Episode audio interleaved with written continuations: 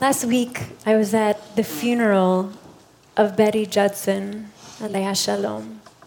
Betty Judson is the mother of one of my dearest teachers and advisors at Hebrew College.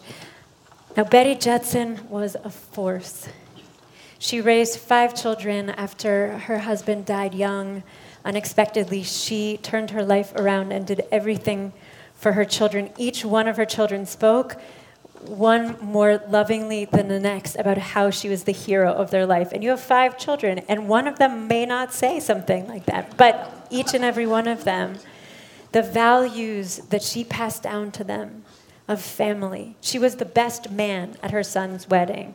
And she taught each of her children, um, as described by them, to see the divine spark in each and every person. All the while, she had an incredibly biting wit and sense of humor. Now, beyond all of this, they mentioned that Betty was a fashion icon. Whatever the occasion, she had the outfit, and she loved to shop. When she became sick over the last year, her family developed this code to prompt her memory. They would say Calvin, she would say Klein. they would say Ralph, she would say, they would say Bergdorf, she would say. These were all Jews, incidentally. I don't know why. The last week of her life, she couldn't respond anymore. And they knew it was time to say goodbye. Here we are this week in Shabbat Zachor, the Shabbat of remembering, where we were commanded to re etch, to re sear the memory of Amalek and senseless evil into our minds. Don't forget. I don't know if any of us really need a reminder of senseless evil right now. But luckily, there's another remembrance. Parshat Tetzaveh, the parsha we're reading, that is accompanied this with, uh, with Zachor. Parshat Tetzaveh gives us another kind of reminder embedded in the parsha, a reminder to love, a reminder of the heart. In Tetzaveh, we retrace the pattern of a different style of remembering. Literally, a different style, because this is a sartorial form of memory. You might call it mnemonic fashion. So, we've all heard of a Scottish tartan. You know, you wear your clan on your kilt, or the Irish cable knit from a fishing family, we know from crests and insignias, and of course from superheroes who have their emblem emblazoned on their chest. We may also know of Ralph Lauren shirts that have like polo players on them. And I remember growing up that my mother used to make sure I didn't wear clothing with insignias. She said, You're not going to give them free advertising. But the original crest, moniker, if you will, belonged to Aaron, the high priest. And what an outfit! Bling, colors, the richest, deepest colors, textures, the sheer weight of the costume, the uniform. You know, I dream about this costume. I want to imagine that they might have a Met Gala themed with high priest fashion and all of the big, you know, uh, Bergdorf, good one. Um, but I don't shop there. I just needed to clarify that.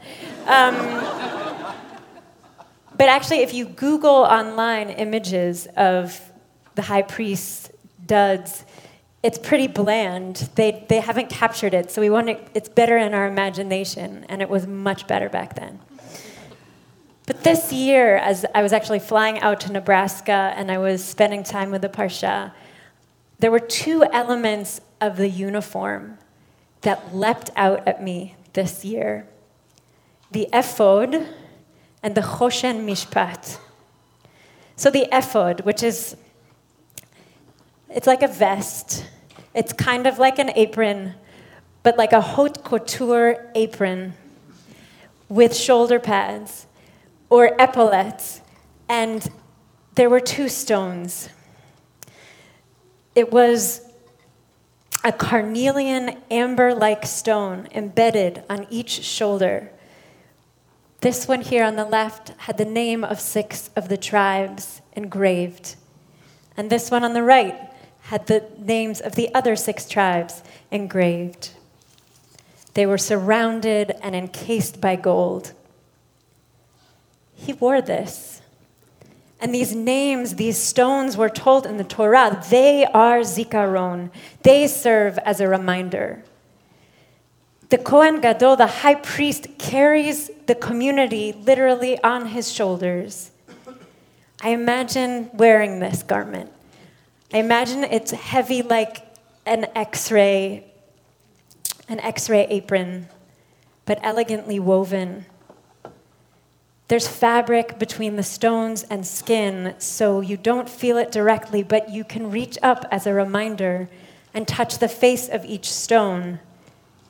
Feel the coolness of it and the braille like engraving of each family and tribe. He's carrying all of us on his shoulders.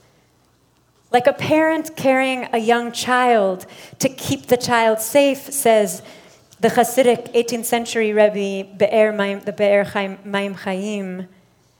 But like, like a parent carrying a child, this weight is heavy. The danger of falling and of dropping this precious cargo of the entire community is real. We're carrying the world on our shoulders. Which is linked to the second zikaron, the second reminder to love. So we have the apron, we've got our shoulder, this, gems. Now the Choshen Mishpat, which is the breastplate of decision. Now this, I actually made one many years ago. It, was, it didn't come out well, but it was, so the breastplate of decision has rows of gems, each more precious than the next, than the last and has the name of each tribe. Here we have six tribes written on each one. Here each tribe gets its own precious gemstone. And it's written, maybe even in a different font, uh, on each of the stones. This Choshen Mishpat, this breastplate of decision, it lives over the heart of the Kohen Gadol, of the high priest. It rests on his heart. And in the Midrashic imagination, the gems and the names, they make up a colorful map of his heart. And each gem lights up whenever Aaron is considering a decision about one of the tribes. That tribe lights up. I think of it like there was a toy called Simon from the 1980s. that one, or, or like an old school telephone operator with a light board and just, you know, ונשא אהרון את שמות בני ישראל בחושן המשפט. על ליבו, he's wearing the breastplate of decision on his heart as he enters the most sacred place. And as this is always on him as a zikaron. It's always said, this Choshen Mishpat is the zikaron. It's the remembrance as he stands before God. This vestment reminds first the one who sees it, God, of the relationship with the people. But more importantly, it reminds the one wearing it, the high priest, that before he takes any action that is going to impact any of the people, the lives, the Torah, he is reminded, literally by lighting up on his chest, of the impact that his decision will make. They're on his heart, they spark his memory, and any moment he gets distracted or forgets what's holy, what is at the center, his heart lights up and reminds him as a zikaron. Now, between the Choshen Mishpat, the breastplate of decision, and the, and the ephod, these epaulets here, and the whole apron, there's a connection. There's a braided golden cord that's described as unbreakable, that connects, it's like a lifeline connecting from heart to shoulders and back again. So, whatever is on his heart, he's going to carry it on his shoulders. He can't have one without the other. This week at Romemu, we've been wearing our breastplates and our ephods strongly. With all of the pain, it's seemingly one moment after the other. First, we lost a member of our community, Brian Thompson, Zichrono Livracha. And then members of our community and staff lost members of their families. And then we heard from Rabbi Diane that her daughter, who had been in the emergency room over a few weeks, had been diagnosed with a very serious uh, brain tumor and had to undergo a 10 hour operation this past Wednesday. In prayer circles, in song, we showed up, we listened to the light in our Choshen Mishpat, and we shouldered, we showed up, we lifted each other out of pain, and particularly the Chesed committee this week was on it. And I came back from Nebraska. I had been live streaming the, the service on Tuesday, and I felt so proud to be part of this community that has both an ephod, knows how to carry each other, the whole community, and knows how to feel. The Kabbalists understood levush, garb, or clothing as not only about what it conceals beneath, but what it reveals about the soul inside. Not only about what it protects, but what it projects and symbolizes and aspires to. It's like a spiritual décolletage. So, what values do you choose to place over your heart?